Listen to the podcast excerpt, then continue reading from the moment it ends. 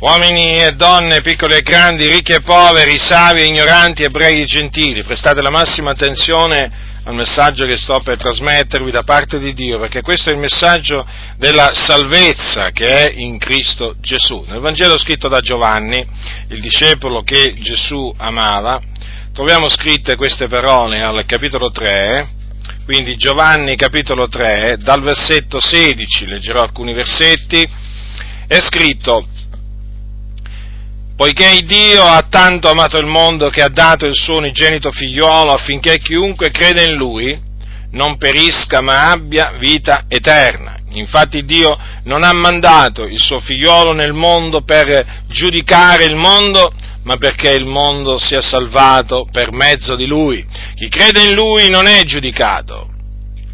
Chi non crede è già giudicato perché non ha creduto nel nome dell'unigenito figliolo di Dio. E il giudizio è questo, che la luce è venuta nel mondo e gli uomini hanno amato le tenebre più che la luce, perché le loro opere erano malvagie, poiché chiunque fa cose malvagie odia la luce e non viene alla luce perché le sue opere non siano riprovate, ma chi mette in pratica la verità viene alla luce, affinché le opere sue siano manifestate perché sono fatte in Dio. Dunque, dovete sapere questo, che l'Iddio vivente è vero, il creatore dei cieli, della terra, del mare, di tutto ciò che è in essi, ha manifestato il suo grande amore verso il mondo in questa maniera, dando o mandando il suo unigenito figliolo, cioè Cristo Gesù.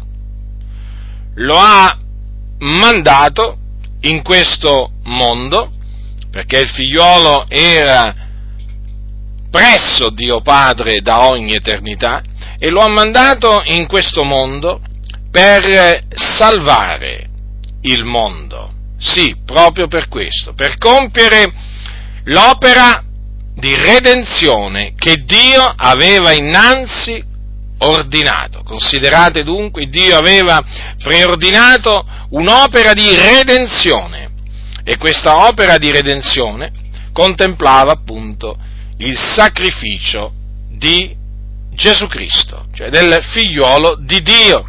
E difatti il figliolo venne in questo mondo ed offrì se stesso qual prezzo di riscatto per tutti, cioè in che maniera? morendo sulla croce per i nostri peccati e risuscitando il terzo giorno a cagione della nostra giustificazione. Questa è dunque l'opera di redenzione che Dio Padre ha mandato il figliolo a compiere in questo mondo.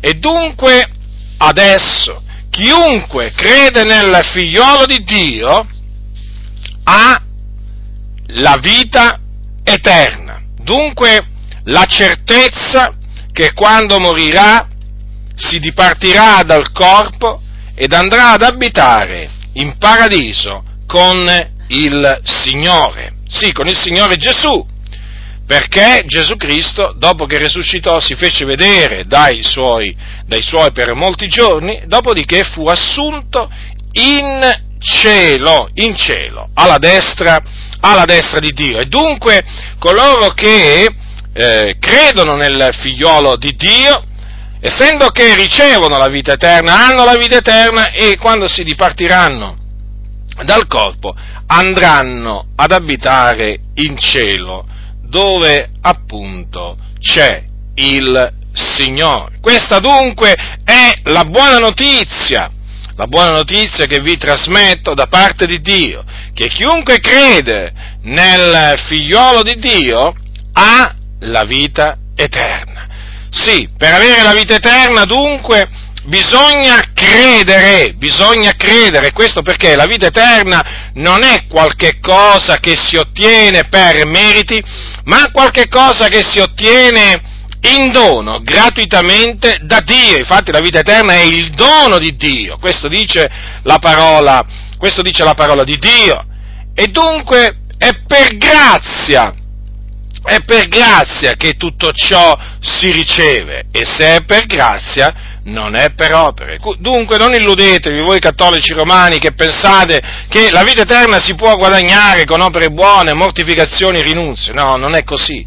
La vita eterna è il dono di Dio che si riceve per grazia, per grazia, mediante la fede in Cristo Gesù. Dunque chi crede in Gesù Cristo ha la vita eterna. E chi rifiuta di credere invece nel figliolo di Dio, e chi rifiuta di credere nel figliolo di Dio, cosa dice la Bibbia a, a proposito eh, di costui? La Bibbia dice che chi rifiuta di credere al figliuolo non vedrà la vita, ma l'ira di Dio resta sopra lui. Considerate dunque, ascoltatemi attentamente perché qui ci sono delle parole altrettanto veraci. Chi rifiuta di credere al figliolo non vedrà la vita, ma l'ira di Dio resta sopra di lui. Quindi quello che devi sapere, peccatore, è che in questo momento l'ira di Dio è sopra di te e se tu ti rifiuterai di credere al figliolo, questa ira rimarrà sopra di te, quindi continuerai a rimanere sotto la condanna di Dio. E che cosa ti aspetta dopo morto? Se appunto se sei sotto la condanna di Dio, ti aspetta il fuoco nell'Ades, che è un luogo di tormento situato nel cuore della terra e dove c'è il pianto e lo stridore dei denti. Ecco dunque che cosa ti aspetta dopo morto, se appunto rifiuterai di credere al figliuolo di Dio. Quindi vedi, ti è stato detto, ti è stato detto chiaramente, ti è stato detto chiaramente che cosa che cosa otterrai se crederai nel figliuolo di Dio, ma con altrettanta chiarezza ti è stato anche detto che cosa appunto ti accadrà se rifiuterai di credere al figliuolo di Dio. Dunque, dunque il mio desiderio, la mia preghiera è che tu che mi ascolti ti ravvedi dei tuoi peccati, quindi ti riconosci peccatore davanti al Signore e chiedi perdono a Lui per appunto i tuoi misfatti. E credi nel Signore Gesù Cristo, perché questa è l'unica maniera per essere perdonati dal Signore e per ricevere la vita eterna. È veramente la buona notizia questa che il Signore ha voluto che oggi tu ascoltassi, che oggi tu ascoltassi, sì, questo Dio ha voluto, ma sappi anche sappi anche questo, che se tu ti rifiuterai di ravvederti dei tuoi peccati, e eh, di credere nel figliolo di Dio. Quello veramente che ti aspetta è una eternità, una eternità, considera tu, piena di infamia, piena di tormenti.